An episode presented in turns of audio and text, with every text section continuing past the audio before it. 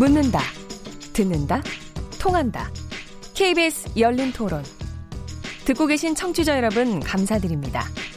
들으면서 답답한 부분은 없으신가요? 궁금한 점은요? 그렇다면 함께 토론에 참여하시죠. 유료 문자 9730을 이용하시면 됩니다. 단문은 50원, 장문은 100원의 정보 이용료가 있습니다. 스마트폰 어플리케이션 KBS 모바일 콩을 통해서도 무료로 참여하실 수 있습니다. KBS 열린 토론은 언제나 열려 있습니다. 듣고 계신 KBS 열린 토론은 매일 밤 1시에 재방송됩니다. 네, KBS 열린 토론을 키워드 토크하고 있는데요. 예비 타당성 조사 면제, 예타 면제에 대해서 토론 나눴는데 이에 대해서 또 여러 청취자들 문자 많이 주셨습니다. 청취자 문자 들어보도록 하겠습니다. 정희진 문자 캐스터. 네, 안녕하십니까. 문자캐스터 정의진입니다. KBS 열린 토론 키워드 토크. 첫 번째 키워드는 예비 타당성 면제 논란인데요. 청취자 여러분들이 보내주신 문자 소개해드리도록 하겠습니다. 네, 먼저 휴대전화 끝자리 2729번 쓰시는 분. 예비 타당성 조사 꼭 해야 한다고 생각합니다. 왜냐하면 SOC 사업을 정치적으로 이용하는 경우가 많기 때문입니다. 급해도 지킬 건 지켜야 한다고 생각합니다. 휴대전화 끝자리 6192번 쓰시는 분. 사업 선정 과정이 투명하고 공정해야 하는데 그게 잘 안 되잖아요. 예비 타당성 조사는 필요악이라고 생각합니다. 휴대전화 끝자리 2919번 쓰시는 분. 이번에 발표된 예비 타당성 면제 사업을 모두 추진하는 게 적절한지는 모르겠지만 공공사업을 경제성만 놓고 추진해선 안 될 것 같습니다. 도로나 철도 같은 인프라는 경제성이 떨어져도 정부가 나서서 만들어야 합니다. 안 그러면 지역 소외가 더 심해질 겁니다. 해주셨고요. 휴대전화 끝자리 5243번 쓰시는 분. MB정부에서 4대강 사업할 때 어땠나요? 예산 낭비라고 얼마나 비판했습니까? 그래놓고 예비 타당성 조사 면제라뇨. 내로남불입니다. 휴대전화 끝자리 3574번 쓰시는 분. 소중한 국민 세금을 투자하는 만큼 당장 눈에 보이는 효과보다는 장기적인 시각이 필요해 보입니다. 저는 후대에 물려줄 수 있는 사업에 한정해서는 예외적으로 예비 타당성 조사를 면제해 줄 필요가 있다고 봅니다. 다만 예외를 최소화해야 한다는 생각입니다. 라는 의견 주셨네요. 휴대전화 끝자리 9599번 쓰시는 분. 예비 타당성 조사를 왜 하기로 했는지 시행 취지를 잊지 말아야겠습니다. 법을 만들어 놓았으면 지키려고 노력해야지 자꾸 예외를 만드나요? 인심 쓰듯 재정을 푸는 것. 국민의 한 사람으로서 내 돈 뺏긴 기분이 들어 허탈합니다. 휴대전화 끝자리 5596번 쓰시는 분. 지역균형 발전을 위해서라면 사업을 좀 더 꼼꼼하게 따져야 합니다. 철도를 놓는 것은 몰라도 비행장을 더 만드는 것은 적절치 않아 보입니다. 휴대전화 끝자리 8505번 쓰시는 분. 한반도가 미국처럼 넓은 것도 아닌데 도마다 공항을 만들 필요가 있나요? 휴대전화 끝자리 4640번 쓰시는 분. 예비 타당성 조사 면제? 필요하다면 할 수 있죠. 그런데 전국이 다 똑같아지는 게 균형 발전입니까? 각 지역마다 고유의 특성이 존재하는데 획일적으로 공공 인프라를 만드는 것은 그만했으면 좋겠습니다. 콩으로 의견 주신 K73103517이라는 아이디를 쓰시는 분입니다. SOC 사업을 하지 말자는 게 아닙니다. 필요하면 토목공사도 해야죠. 다만 예비 타당성 조사를 하고 했으면 좋겠습니다. 실제 운영비가 얼마나 나올지, 실제 이용률이 나올지 의문이 해소되지 않았는데 왜 그렇게 급하게 구는지 모르겠습니다. 라고 해주셨습니다. 네, KBS 열린 토론 지금 방송을 듣고 계신 청취자 모두가 시민 농객입니다. 계속해서 참여를 원하시는 분들은 샵 9730으로 문자 보내주세요. 단문은 50원, 장문은 100원의 정보 이용료가 붙습니다. KBS 콩, 트위터 계정 KBS 오픈을 통해서도 무료로 참여하실 수 있습니다. 청취자 여러분들의 날카로운 시선과 의견 기다립니다. 지금까지 문자캐스터 정희진이었습니다. 네, 감사합니다. 역시 문자 문자들 문, 죄송합니다. 문자를 들으니까 역시 비판적인 얘기가 굉장히 많은 것 같은데요. 김양순 기자님. 네. 이 요번에 이거 예타 면제 발표한 게 총리실이고 또 홍남기 신임 총리가 상당히 좀 이제 저 강조를 해서 이걸 발표를 하시고 그랬는데 이런 비판 목소리에 대해서 문재인 정부나 혹은 총리실이나 이런 부분에 좀 어떤 점에서 좀 보완을 해야 되겠다, 귀를 기울여야 되겠다 이런 좀 태도가 있습니까? 어떻습니까? 일단 이제 홍남기 부총리가 발표는 했지만 이게 김동연 부총리 때부터 준비는 해왔던 거거든요. 네. 면제를 추진하고 있었기 때문에 근데 정부로서는 말씀하신 경기 부양에 대한 그런 게 워낙 강했기 때문에 일단 면제 발표는 했고 그 다음에 두 번째는 우리 김남근 변호사님 말씀하신 대로 SOC만으로 경기 부양하는 데는 한계가 있다. 일본의 네. 잃어버린 30년이 같은 전철을 밟았다. 그렇습니다. 라는 부분을 경제부처에서 네. 많은 분들이 공유를 하고 계시더라고요. 네. 이런 공감대의 끈을 좀 놓지 않고 있으면은 우리가 잃어버린 30년을 SOC처럼 이렇게 붐업하려다가 실패하는 그런 전철을 밟지 않게 되길 바라고 요. 네. 지금 이 방송 듣고 계시지 않을까요? 홍남기 경제부총리가요? 아, 네, 들으면서 좀 각별히 생각하시면 좋겠네요. 아, 글쎄. 아, 저기 김남근 변호사님도 너무 잘 아시겠습니다만은 저희가 이제 일본에 가면은 일본에 이제 많이들 여행을 가시니까 요새 지방에도 소도시에도 많이 가시지 않습니까? 일본에 가면 놀라운 게 정말 지방까지 너무 세세하게 잘 돼 있거든요. 뭐 고속도로뿐만이 아니라 여러 가지 어메니티 그렇고 박물관이 곳곳에 있고 그거 다 저 잃어버린 20년 30년 동안에 온 사방에 재정 뿌려가지고 만들어 놓은 것들이거든요. 근데 그게 분명히 말씀하신 대로 어떤 경우에는 아주 좋은 투자 사업이 돼서 어, 그게 또 새로운 수요를 창출한 경우도 분명히 있습니다. 그런 성공 사례가 있으니까 이제 또, 또 면피가 되기도 하고 그러는 건데 또 많은 경우에 불필요한 재정을 쏟아본 것도 사실이죠. 거기다가 이제 또 적자 재정을 엄청 많이 해서 네. 재정을 거기서 많이 깎아먹었는데 결국 이제 거기서 재, 재정이 굉장히 적자 재정이 되다 보니까 그 뒤에 이제 어떤 복지나 이런 것들을 늘리기가 굉장히 어려워져서 네. 복지의 어떤 이제 양극화도 심해진 거죠 일본 같은 음. 경우에 있어서 네. 그리고 이제 비아냥의 대상이 됩니다만 소위 이제 다람쥐 도로라고 그래서 사람은 안 다니고 차는 안 다니고 다람쥐만 이제 달아다닌다. 일본은 고추만 말리는 모양이에 거기는. 거기는. 네, 그러니까 이제 주민도 없으니까 다 이제 다 네. 노령화되고 그러니까 이제 고추도 못 말리고 이제 다람쥐들만 동물 천국이 된 그런 도로 이제 그래서 섬 같은 데도 아주 도로가 잘 껴게 있는데 아무도 안 다녀가지고 이제 낚시꾼들만 와가지고 거기서 그 도로에서 이제 낚시하고 네. 이제 그렇게 돼버린 경우들이 있잖아요. 그러니까 네. 우리 이제 그렇게 되지 않으려면은 잘 균형을 맞춰서 네. 미리미리 복지도 좀 필요한 거 있으면은 좀 늘려놓고 음. 특히 이제 일자리가 우리가 어려우니까 과감하게 이런 시점에 있어서는 좀 일자리에 재정을 많이 투여해가지고 일자리를 유지하거나 확대하는 이제 그런 작업들도 해야 될 거고요. 아마 이런 부분에 대해서는 이제 다 관료들도 다 알고 있을 겁니다. 근데 너무 이게 단기적인 눈에 보이는 정치적인 걸 얻다 보니까 이제 이런 기본들을 자꾸 잊어버리게 되는데요. 네. 이 부분들을 잘 잊어보지 않고 또 문재인 정부의 성격에 맞게 네. 자꾸 이제 문재인 정부가 점점 문재인 정부 아닌 것 같다 그런 생각이 이제 자꾸 이제 들어가고 네. 있단 말이에요. 좀 네. 문재인 정부의 특색에 맞게 좀 경기 부양책을 썼으면 좋을 것 같습니다. 네, 이 주제는 여기서 토론 마치겠습니다. 자칫했다간 또또 굉장히 비판적이 될 것 같아서 여기서 여기서 쉬도록 하고요. 잠시 쉬었다가 다시 토론 이어가겠습니다. 지금 여러분께서는 KBS 열린 토론 시민 김진애와 함께 하고 계십니다.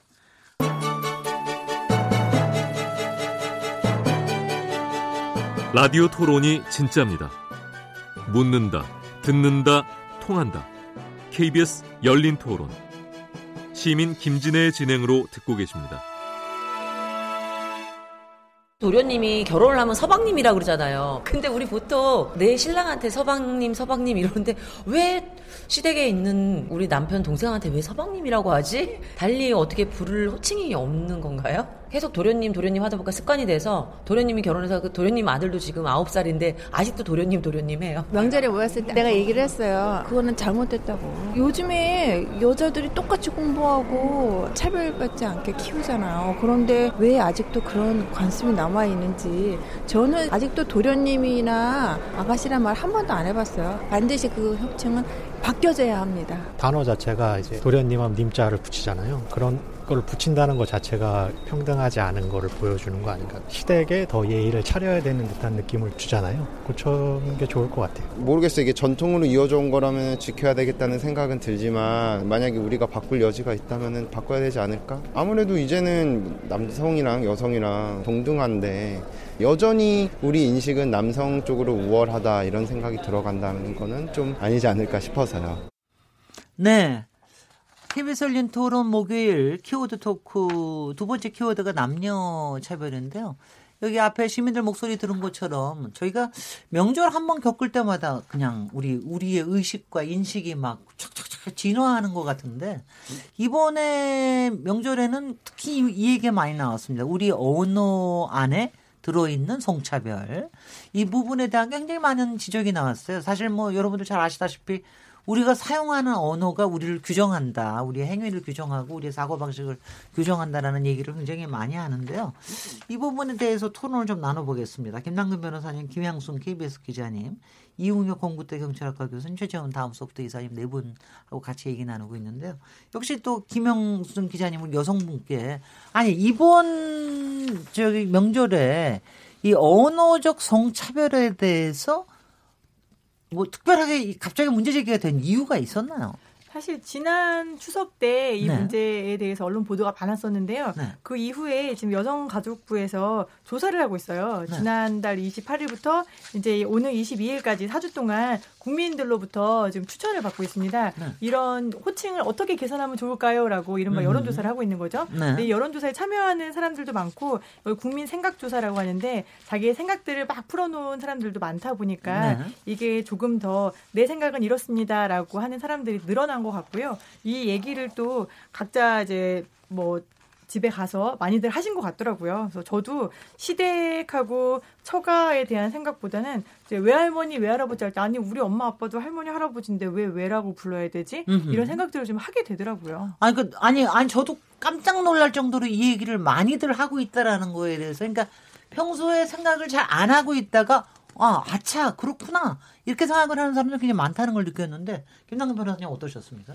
저도 뭐 아무 생각 없이 이제 아 그 좀 뭐 이상하다는 좀 생각을 했는데 네. 또 여가부하고 국어연구원에서 또 이렇게 조사를 해서 네. 존칭이 이제 그 남녀 사이에 있어서 이제 차별이 있다는 거잖아요. 예를 네. 들면 이제 남편은 아내의 이제 형제들을 부를 때 이제 무슨 처남, 처제 그래서 아무런 이제 존칭이 안 들어가는 네. 중립적인 용어를 쓰는데 아내는 이제 남편의 가족들을 부를 때 꼭 도련님, 뭐 아가씨 이런 식으로 또 존칭을 불러야 네. 되는 것도 좀 그렇고요. 네, 그다음에 이제 그 어, 뭐 네. 시댁, 처가 이것도 이제 별 생각이 없었었는데 이제 남편이 아내의 집을 부를 땐 처가에서 이제 무존칭의 그런 네. 표현을 쓰는데 그 부인이 이제 남편 집을 부를 때는 이제 시댁이라고 해서 시댁이라고 이렇게 좀. 높여 불러야 네. 되는 이제 그런 네. 것도 어 이렇게 또 구체적으로 따져 보면은 이제 결국은 이 남 남존 여비식에 그러니까 이 가부장적인 이제 그런 게 반영이 돼 있는 거죠. 근데 네. 우리가 그냥 특별한 문제 의식 없이 그 용어들을 이제 써왔던 것인데 음흠. 그런 부분들에 대해서 이제 여가부하고 국고연구원이 이제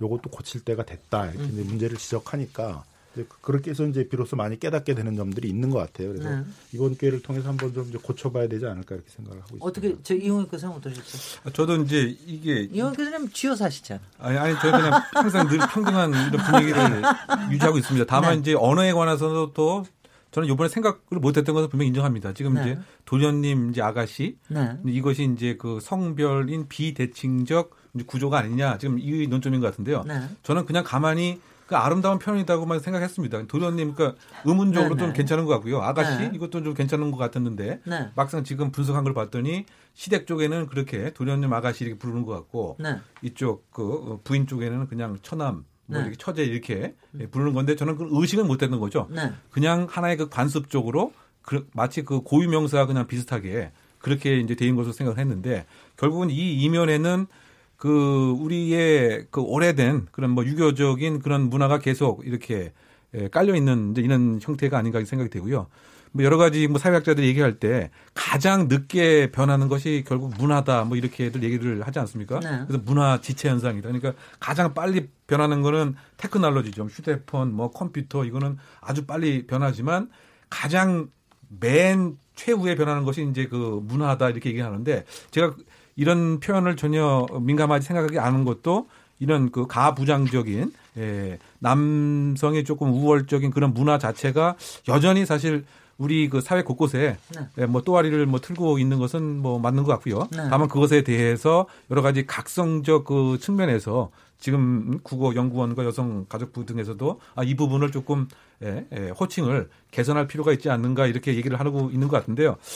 저는 이 개선이 꼭 그렇게 또 바람직하고 또 그럴 수, 그렇게 나오실 줄 알아요. 예, 아름답고 뭐 그런 현상이냐. 왜냐하면 그냥 각 나라의 개념과 문화는 그대로 인정하는 것이. 왜냐하면 네. 만약에 그 서구적으로 보면 뭐 이, 이, 이, 이렇게 물타기를 아니, 하시니까. 아니 이러지 않습니까? 만약에 그 자기 그 어, 시험 저 장인 어른이나 장모님한테 네. 외국에서는 뭐 그냥 그 이름 부르지 않습니까? 그럼 우리 같은 경우에 길동 씨, 마- 장인어른의 이름이 만약에 홍길동이라고 합시다. 그러면 길동 씨 이렇게 부를 수는 없, 없는 거 아닙니까? 너무 극단적이신 거 그- 아니에요? 그- 원래 아니, 어머님 아버님이라고 하잖아요. 모든 사람이 부모님한테는. 그거는 그거는 그, 그 지금 지금 논리를 잊어버리시고. 아. 그러니까 이제 양성 평등으로 극단적인 형태로 가게 되면 네. 호칭에 있어서도 네. 그냥 이름을 부르는 게 가장 여성, 남성, 뭐 외가 친가 할 것 없이 이름을 부르는 것이 가장 예, 극단적 형태 아닙니까? 그래서 요번에 그 나온 논란 중에 하나 하나도 도련님 아가씨가 아니고 친가 외가도 있었어요. 부남 부재 뭐 네, 이렇게 네. 부르고 예, 그, 했었죠. 있었는데 예. 그것보다는 이름 뭐뭐뭐 씨 음, 네네. 이렇게 부르는 것이 바람직하지 않느냐 이런 의견도 상당 부분 있었던 것이죠. 그런데 네. 그것은 제가 지금 말씀드렸던 그 문화적으로 봤을 때 너무 좀 먼 얘기가 아닌가 좀 네. 그런 생각이 좀 드네요. 근데 저는 가만 저는 솔직히는 아, 제가 얘기를 하기 전에 우리 이게 이번에 아마 꽤 저기 언론 기사도 많이 되고 그래서 아마 저기 잡혔을 것 같은데 온라인 여론에서도 사실 이 미투 작년 이후에 사실 네. 이런 어떤 성차별 요소들이 이제 계속 계속 나오고 있고 사실 이제 명절을 맞이하면서 거기에 또 다른 어떤 미디어에서 많이 또 이슈가 됐던 이 호칭인데 사실 이 호칭은 이게 표면적인 표현일 뿐이고 사실 이 호칭을 각 가족에서 정하는 건 아니잖아요. 네. 이웅혁 교수님 말씀하신 대로 대대손손 써왔던 건데 이게 그 가족에 있는 남자들이 잘못한 것처럼 몰고 가면 사실 남성 입장에서는 내가 그렇게 쓰자고 한 것도 아닌데 왜 나한테 고치지, 고치지 않으려고. 그러는 게 잘못하고 있는 거죠. 어쨌든 이제 문제점은 인식은 하지만 네. 그게 단지 호칭에서만 나오는 건 아니다. 그 전에 이제 쌓였던 것들이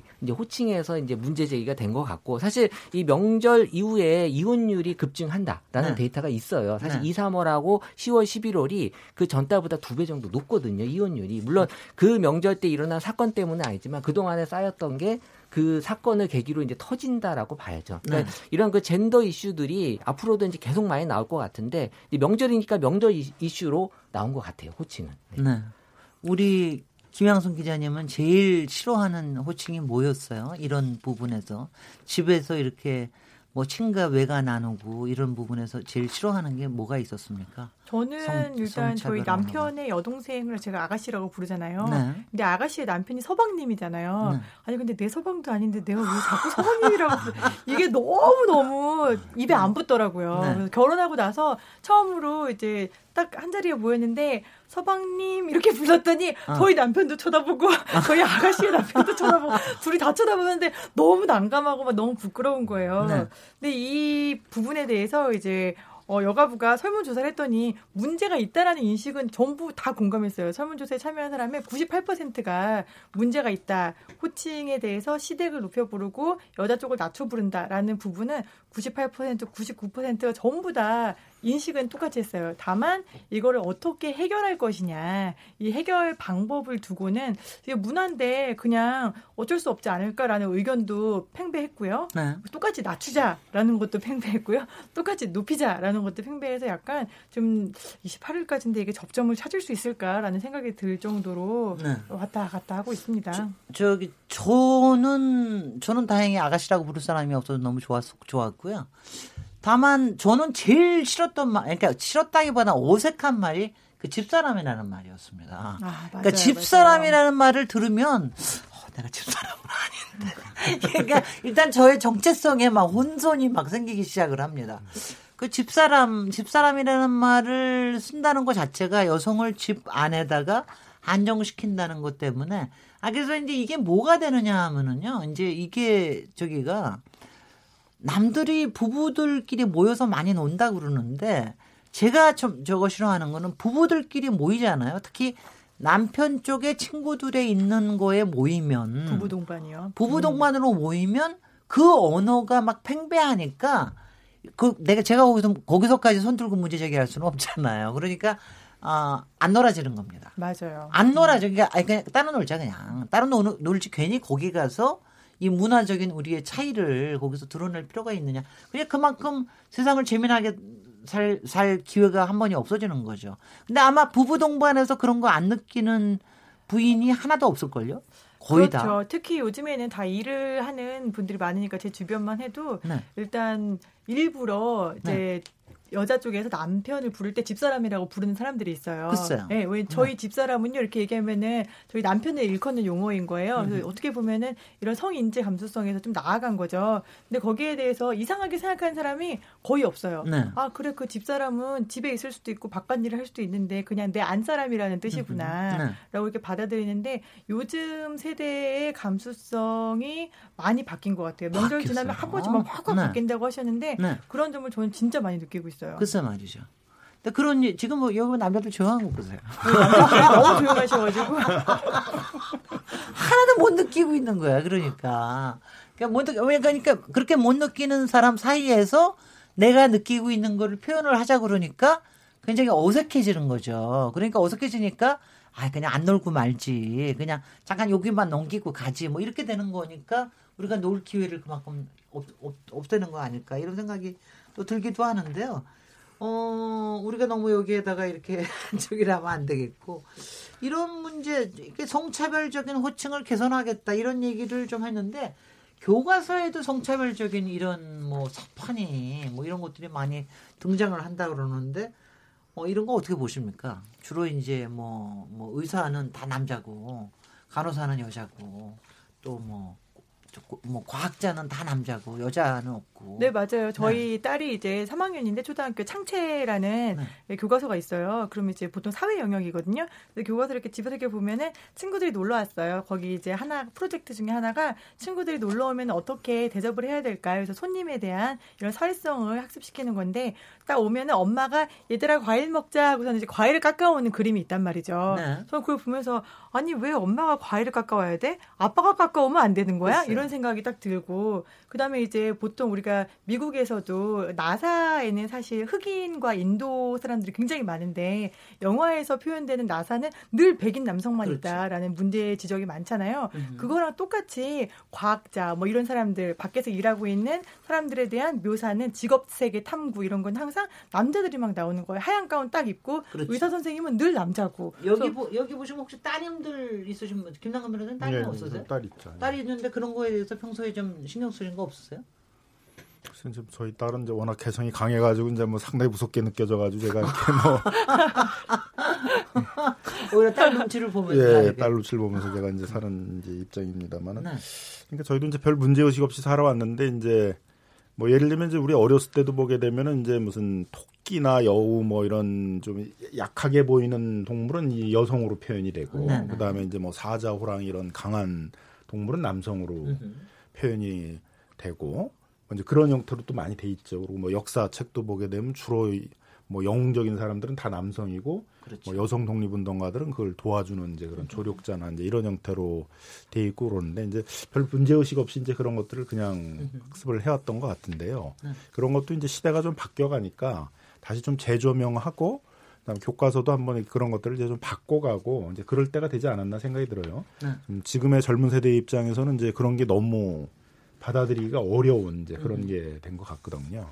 그런 점에서 한번 그런 문화도 이제 항상 이게 문화적인 걸 바꾸는 게 제일 어려운 것일 텐데 한번 그런 문화도 지금 이제 바꿔야 될 때가 된 것이 아닌가 이렇게. 우리 저기 이용혁 교수님이 딸 따님이 없으시죠? 아, 딸이 있습니다. 어, 딸 있으세요? 네. 몇 살? 그 스무 살이죠. 아, 스무 살이면은 상당히 그동안 많은 다툼도 있으셨을 것 같은데 예. 논쟁 없으셨어요? 근데 저도 이제 그 제 뭐라 고칭해야 되죠? 처라고 얘기해야 되겠죠? 집사람은 말고. 아내. 예, 아내는 별로 아, 이제 요새는 배우자입니다. 예, 배우자는 별로 이제 무섭지 않, 않은데. 배우자는 안 무서워요. 네. 근데 그 딸은 정말 무섭더라고요. 그 딸의 그 표현 이거 상당히 민감하게 되고요. 네네. 딸의 지금 오늘 표정이 어떤가 이거를 살피게 되는 그것은 분명히 좀 과거하고 네. 아들은 좀 쉬운 것 같아요. 근데 오히려 좀 딸은 좀 어렵게 그 느껴지고요. 네. 그리고 지금 이제 말씀을 우리가 나눈 것이 제가 생각할 때는 성 역할 고정관념이 이렇게 깔려 있는 건 좀 맞는 것 같습니다. 네. 그것이 아마 제가 볼 때는 지금 교과서가 가장 중요한 역할을 한 것 같고 그 다음에 뭐 드라마라든가 영화라든가 이런 데에 보게 되면 여성, 남성의 그 역할 같은 것이 거기다 있다 보니까 네. 그것을 보면서 쭉 이제 성장을 이제 하게는 되는 것 같습니다. 그래서 예를 들면 이제 법에서도 말이죠. 이게 외국 영국이긴 합니다만 외국에서도 마찬가지 같습니다. 판사와 예를 들면 여자 피고인이 있었을 때 기사도 가설이라고 하는 게 이제 있습니다. 기사도 가설. 그냥 그 얘기가 뭐냐면 네. 여성 그 피의자나 피고인이 네. 예, 일상적인 여성에 맞는 그야말로 피해자다움이라고 우리 표현해야 되겠죠. 여성께 맞는 이런 태도를 보이게 되면 판사가 기사도 정신을 발휘해서 아. 오히려 양형을 가볍게 한다는 거예요. 예.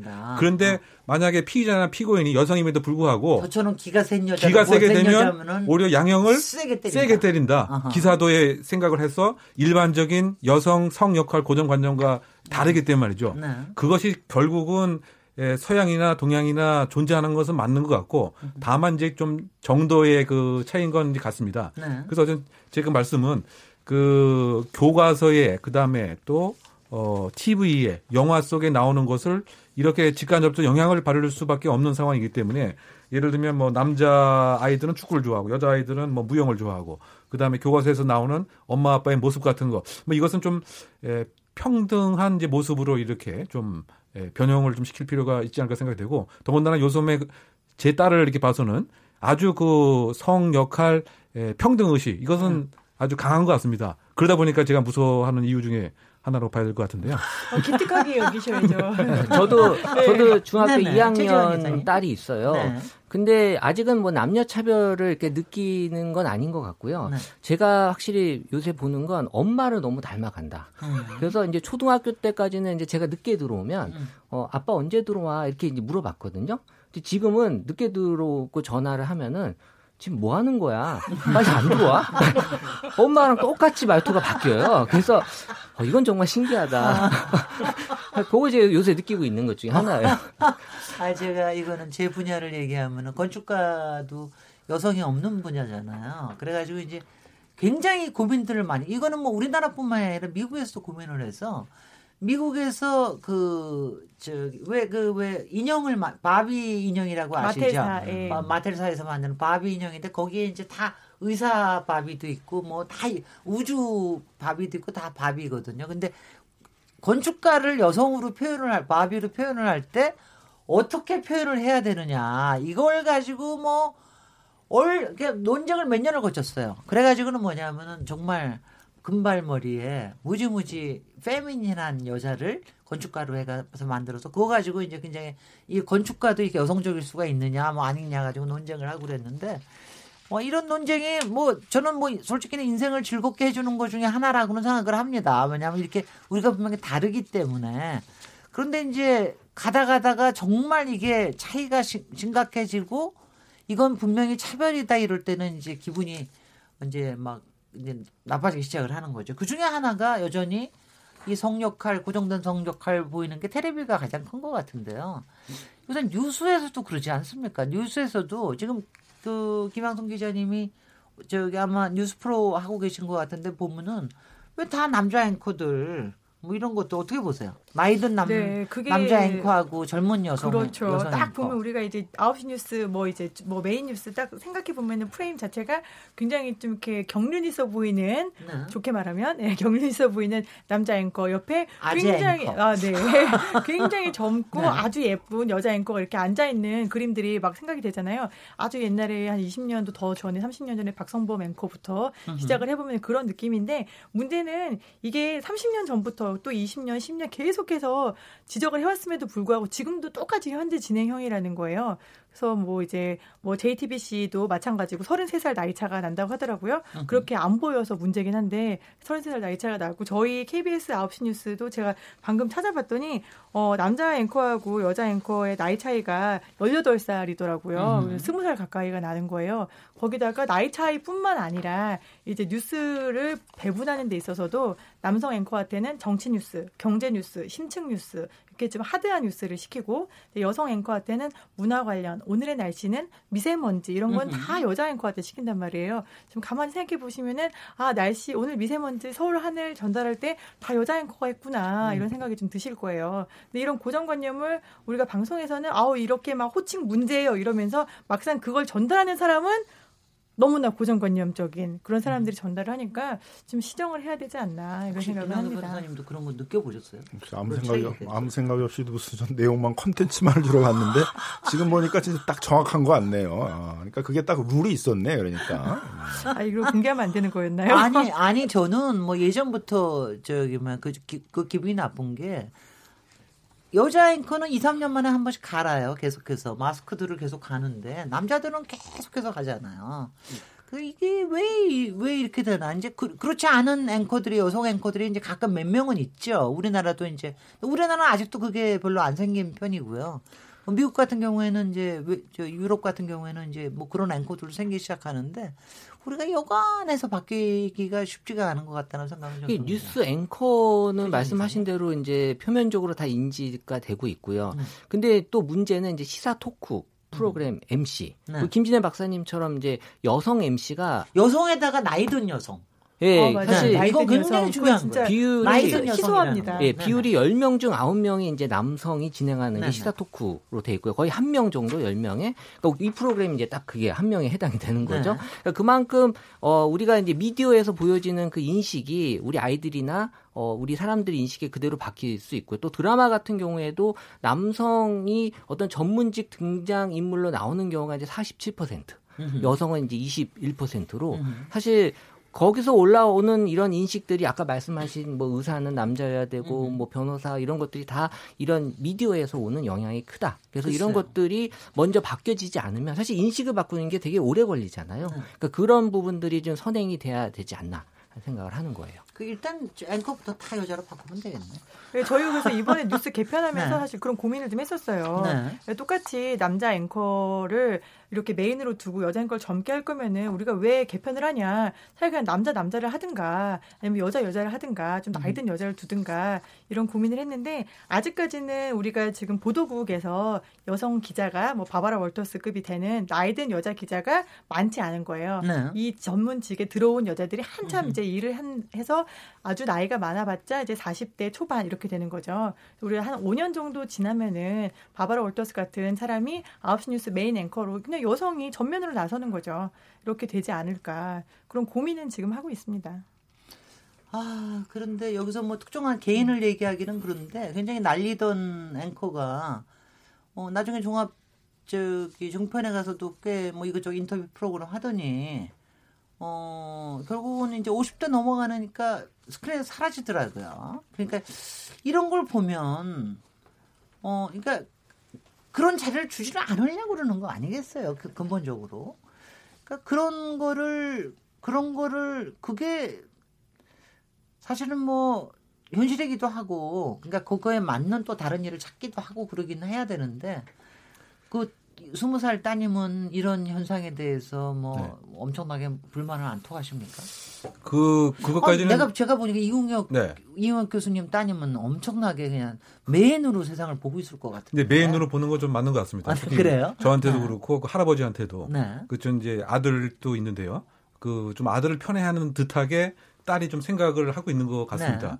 네. 근데 할아버지나 저 입장에서 전혀 그런 것이 아님에도 불구하고. 그러니까 편애하는 걸 안다는 거죠. 그렇죠. 편애하는 거. 예, 예. 그러니까, 그러니까 편애한다는 걸 갖다가 좋아한 편애로 생각을 하는 경우가 그렇죠. 있죠. 그러니까 어떤 남성보다 어. 여성보다는 남성에 대해서 조금 더 우선 가치를 이제 둔다고 생각을 하는 생각을 이제 하는 거죠. 그게 아니라 그냥 그냥 브로맨스인데. 예, 사실은 그렇지 않음에도 불구하고 그것에 이제 네. 인식에 좀 차이가 분명히 그 있는 것 같고요. 네. 그래서 지금 잠깐 이제 말씀 나누셨지만 국내에서도 보니까 조금 이런 변화하려고 하는 조짐은 언론 매체에서 분명히 그 있는 것 같습니다. 그 예, 뉴스 보도 그 채널에서 보면 최근 지난달인가요? 그 방송 그 프로그램을 개편을 해서 이제 여성 앵, 여성이 앵커가 더 나이가 많고 남성이 오히려 나이가 적은 것으로 이렇게 또 개편도 하기는 좀 한 것 같습니다. 노력은 하고 있습니다. 예, 노력하고 있는 네. 것 같아요. 근데 그럼에도 불구하고 이제 지금처럼 이렇게 그 그야말로 중요한 역할을 하는 그런 여성 전문인들은 상당히 부분 적은 것 같아요. 근데 그것은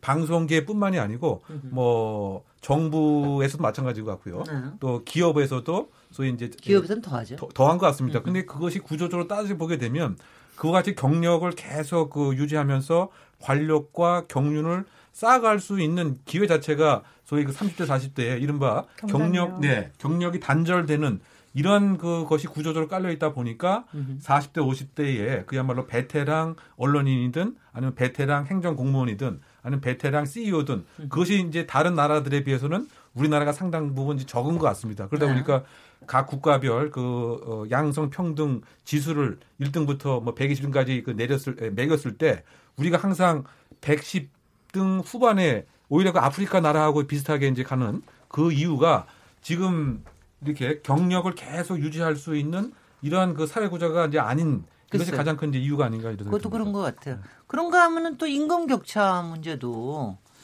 우리가 OECD 국가 중에서 15년째 최하위 수준이네 남녀 임금 격차가. 김양성 기자님 어떻습니까? 이게 우리가 뭐 한 65%, 75%몇 번 요새는 몇 퍼센트라 됩니까? 지금 격차가 이제 36%예요. 어. 한국은 보면 네. 이게 남자 정규직 근로자의 중위임금이 100이라고 가정을 했을 때 얼마나 차이가 60%. 나냐라고 네네. 했을 때 거의 40 가까이 차이가 나는 거예요. 음. 우리나라 위가 이제 일본이고 저기 제일 위에 있는 나라는 벨기에인데 벨기에는 4.7이에요. 4.7과 우리는 36.7을 네. 비교를 해보면 어마어마한 차이인데 네. 이 15년 동안 꼴찌라는 게 아니 그러면은 16년 전엔 좀 괜찮았나 보지라고 생각하시는 분들이 있을 텐데 이 남녀 임금 격차 조사 자체가 시작된 게 2002년입니다. 네. 그러니까 조사를 시작한 이후로 쭉 꼴찌였다는 얘기예요. 음. 그래서 지금까지 조사를 시작한 이래부터 15년 내내 35위가 된 거고 이 지금 얼마 전에 발표가 났어요. 이제 임금 근로 일자리별 소득 결과를 봤더니 남자는 평균 월 소득이 337만 원. 근데 여자는 213만 원으로 어, 조사가 됐어요. 난다. 120만 원. 이상 차이가 음흠. 나는 거죠. 근데 이게 문제는 어, 나이가 들수록 남녀 임금 격차가 더 벌어진다는 건데요. 그게 경력 단절하고도 연결되는 거 바로 아니겠습니까? 그거랑 연결이 돼 있는. 거죠. 네. 20대에는 5만 원, 그러니까 19세 미만, 20대 미만에 5만 원 차이였는데 이게 30대는 70만 원 차이가 나다가 50대는 200만 원 차이가 나요. 글쎄요. 바로 이 3, 40대에 경력이 단절되기 때문에. 그 이후에는 이제 비정규직 일자리로 들어가서 네. 더 저임금을 받게 되고 임금 격차는 더 벌어지게 되고 이런 네. 악순환의 고리가 이어진다는 거죠. 글쎄요.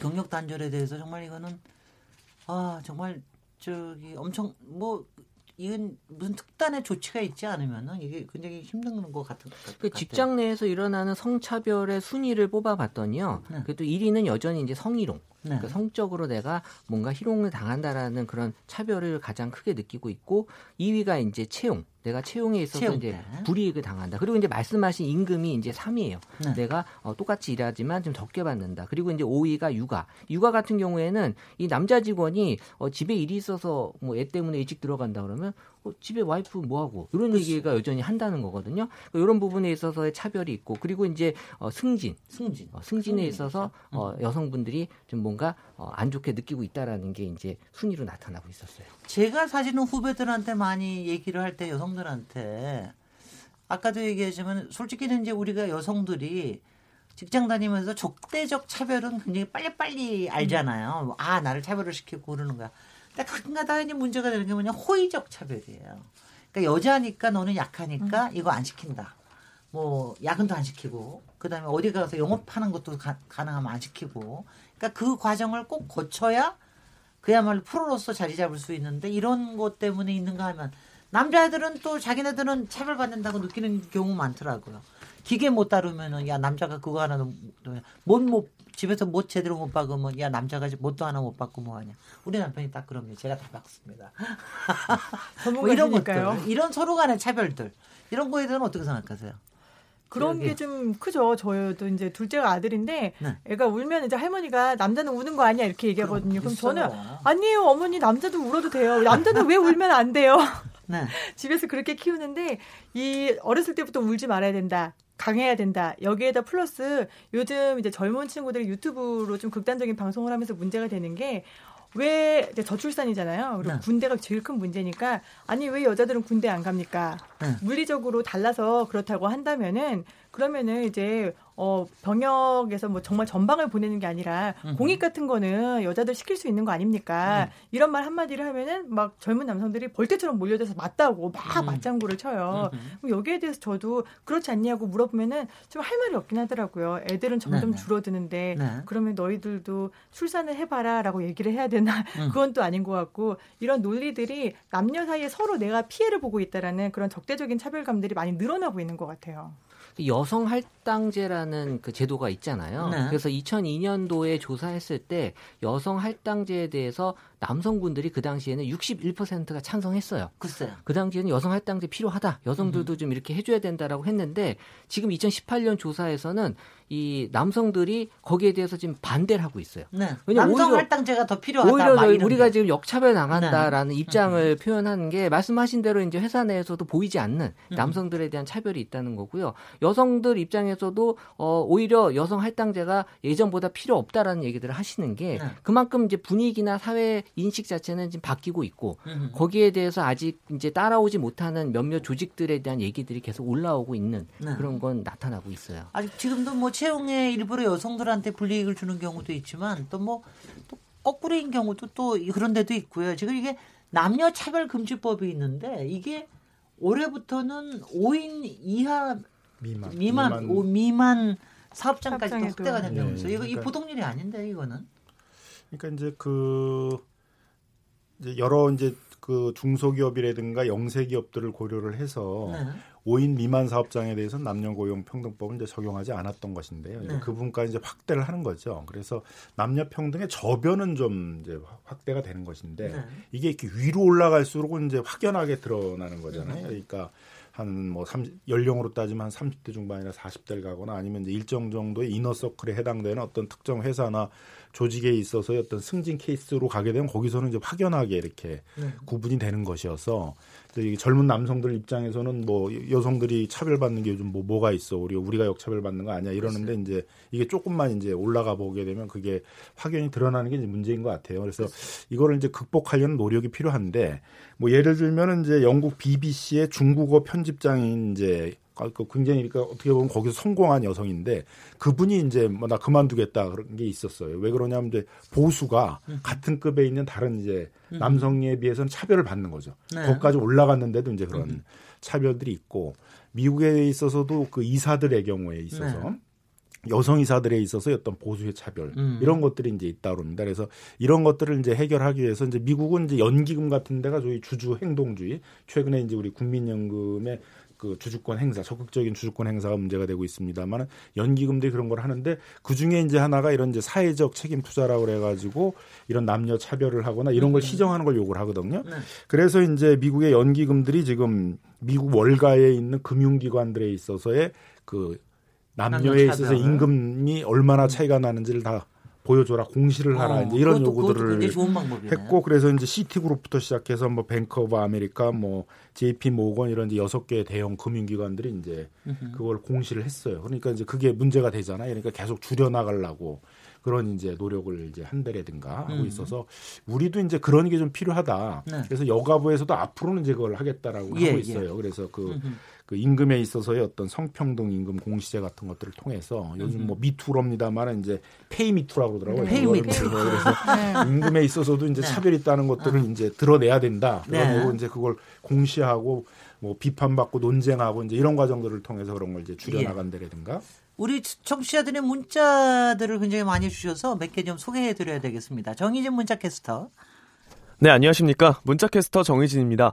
KBS 열린 토론 목요일 코너죠. 키워드 토크의 두 번째 키워드는 우리 사회, 가족제도와 직장 내 만연한 성차별 문제인데요. 청취자 문자 소개해드리도록 하겠습니다. 네, 먼저 휴대전화 끝자리 6676번 쓰시는 분. 가족 코칭이 남편, 시댁 위주로 만들어져서 오래도록 사용해왔다는 게 참으로 안타깝습니다. 하루빨리 바꿔야 한다고 생각합니다. 휴대전화 끝자리 4185번 쓰시는 분. 호칭까지 문제 삼는 건 너무 예민한 게 아닐까요?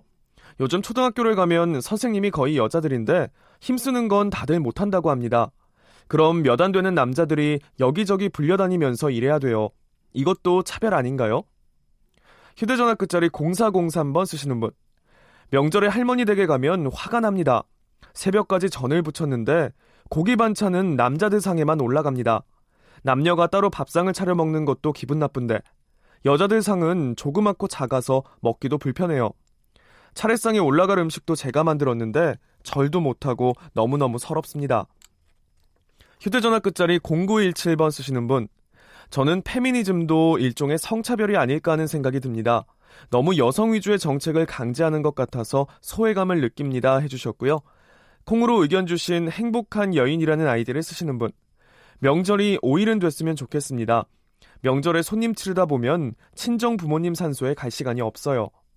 휴대전화 끝자리 9195번 쓰시는 분. 나이가 8살이나 적은 손이 처남이 있는데 형님이라고 부를 때마다 불합리하다는 생각이 듭니다. 외국처럼 이름을 부르던지 호칭을 전반적으로 바꿨으면 좋겠어요. 콩으로 의견 주신 이주유 청취자입니다. 남녀 앵커의 역할 KBS가 앞장서서 바꿔주세요라는 의견 주셨네요. 휴대전화 끝자리 6886번 쓰시는 분. 남녀평등 관련 얘기는 밤을 새도 끊이지 않을 거예요. 특히 교과서는 정말 문제가 많으니 시급히 개편해야 합니다. 저희 딸은 아직 초등학생이지만 중고등학교 여학생 교복은 바지랑 치마 중에 편한 걸로 각자 선택해서 입고 다니게 해야 합니다. 라고 보내주셨습니다. 네, 지금까지 문자캐스터 정희진이었습니다. 예. 너무 재밌는 얘기가 많은데요. 아, 참. 이거요. 그 중에, 그 중에 하나 저, 저 코멘트 좀 하겠습니다. 저기 여자들이 힘을 못 쓴다고 남자들 시키는 거 이런 거는 직장에서는 하면 안 됩니다. 집에서는 뭐 할 수 있지만 직장에서는 여자들이 직접 해야 되고 혼자서 못하면 여자들이 모여서 하면 됩니다. 그리고 요새 많이들 그렇게 하고 있고요. 이런 거는 남자에 대한 차별이죠. 이런 거는 해서는 안 된다고 생각이 되고요. 남녀 앵커의 역할이 KBS가 앞장서서 한다는 거는 저는 이거는 백배 찬성합니다. 아, 네, 정말 노력하겠습니다. 네, 네. 여기 그러다 보니까 벌써 시간이 오늘 훌쩍 가버렸는데요. 마지막에 한 30초 정도씩 이 부분의 남녀 평등에 또 일상 속의 남녀 평등에 대해서 한마디씩 해주십시오. 이용혁 변호사님? 아니 네. 죄송합니다. 네. 이용혁 교수님. 그러니까 네. 그성 역할 고정관념은 분명히 이제 그 깨쳐야 들으면 깨트려야 되는데요. 근데 아까 사회자님 잠깐 말씀하신 대로 저는 여성의 역할로 좀 더 각성될 필요가 있다고 생각됩니다. 지금 사례를 드, 드신 바와 같이 학교에서 이제 여자 교사들이 많은데 여러 가지 뭐 보수를 막는다든가 물건을 옮기는 때에만 남성 교사들의 도움을 받으려고 하는 이런 태도가 지향되는 것과 마찬가지로 사실은 지금 그 경찰 영역에서도 그런 이야기들이 좀 나오고 있습니다. 그렇죠. 왜냐하면 그 여자 경찰들 여경들이 많이 그 지원을 하고 네. 경쟁률이 높은데 실제로 선호하는 부서는 이제 내근 부서만 이제 선호하다 보니까 현장에서는 그이 여자 경찰이 이렇게 같이 팀으로 일하고 되는 것에 부담을 느낀다. 그러니까 그 그런 부분에 있어서는 여성 남성과 상관없이 경찰이라고 하는 이제 전문 영역에서 각자가 최선을 다해서 무엇인가 양질의 치안 서비스를 음, 내는데 네. 성에 있어서 구분이 없듯이 이것은 또 여성 경찰들도 노력해야 될 네. 부분이 아닌가 보이는 거죠. 김양순 기자님 20초만. 아, 네. 아까 그 인터뷰에서 예민한 거 아니야라고 했는데 저는 우리 좀 더 예민했으면 좋겠어요. 좋은 게 좋은 거야라고 하면은 어떻게 사회가 바뀝니까? 조금 더 예민해서 이게 문제인가? 저 사람도 불편하겠지? 이런 음. 생각 한 번쯤 가집시다. 네. 최재원 이사님 20초. 네, 지금 대학 진학률이 여성이 남성보다 높고요. 그리고 투표율도 지금 여성이 남성보다 높거든요. 그리고 이제 사안이 터졌을 때 예전에 넥타이 부대지만 지금은 여고생 유모차 부대가 나오고 예. 중요한 건 실제 법과 제도를 만드는 이 자리에 여성이 없어요. 이번에도 국회의원 비율이 어, 전체 17%에 불과하기 때문에 이 여성의 목소리를 정책에 담아내는 게 필요할 것 같습니다. 네 네. 김남근 변호사님. 우리 사회의 어떤 주요 부분이라고는 정치라든가 뭐 법조와 같은 전문직 영역에 있어서는 이제 남녀 차별들이 많이 개선돼 가고 있는데 우리 생활이나 문화 속에 이제 남아 있는 그 차별 문제는 잘 시정이 안 되고 있는 건 사실인 것 같습니다. 근데 이걸 그냥 우리의 관습이라고만 생각하지 말고 이것을 극복해야만 지금 우리 사회의 가장 문제점이라고 있는 저출산 문제라든가 이런 음. 문제들을 해결하는 길이라고 생각하고 같이 노력해야 될 부분이 아닌가 생각이 듭니다. 네 네. 이용혁 교수님. 지금 당장 문화라고 포기하지 말고 지금 당장 일상부터 오늘 밤부터 우리의 습관을 고쳐야 되겠습니다. 저는 오늘 그걸 굉장히 깨달았습니다. 오늘 KBS 열린 토론 명절 지나고 나니까는요. 오늘 이 그 언어에 있어서의 남녀 차별 뭐 여러 가지 우리 일상 속의 남녀 차별에 대해서 얘기를 했는데요. 이제 좀 이런 거를 좀 편안하게 서로 얘기하는 분위기를 만드는 것도 필요할 것 같습니다. 오늘 토론에 참석해 주신 김남근 변호사님, 김양순 KBS 기자님, 이용혁 건국대 경찰학과 교수님, 최재훈 다음 소프트 이사님 감사드리고요. 저는 내일 7시 20분에 다시 돌아오도록 하겠습니다. 감사합니다. 감사합니다.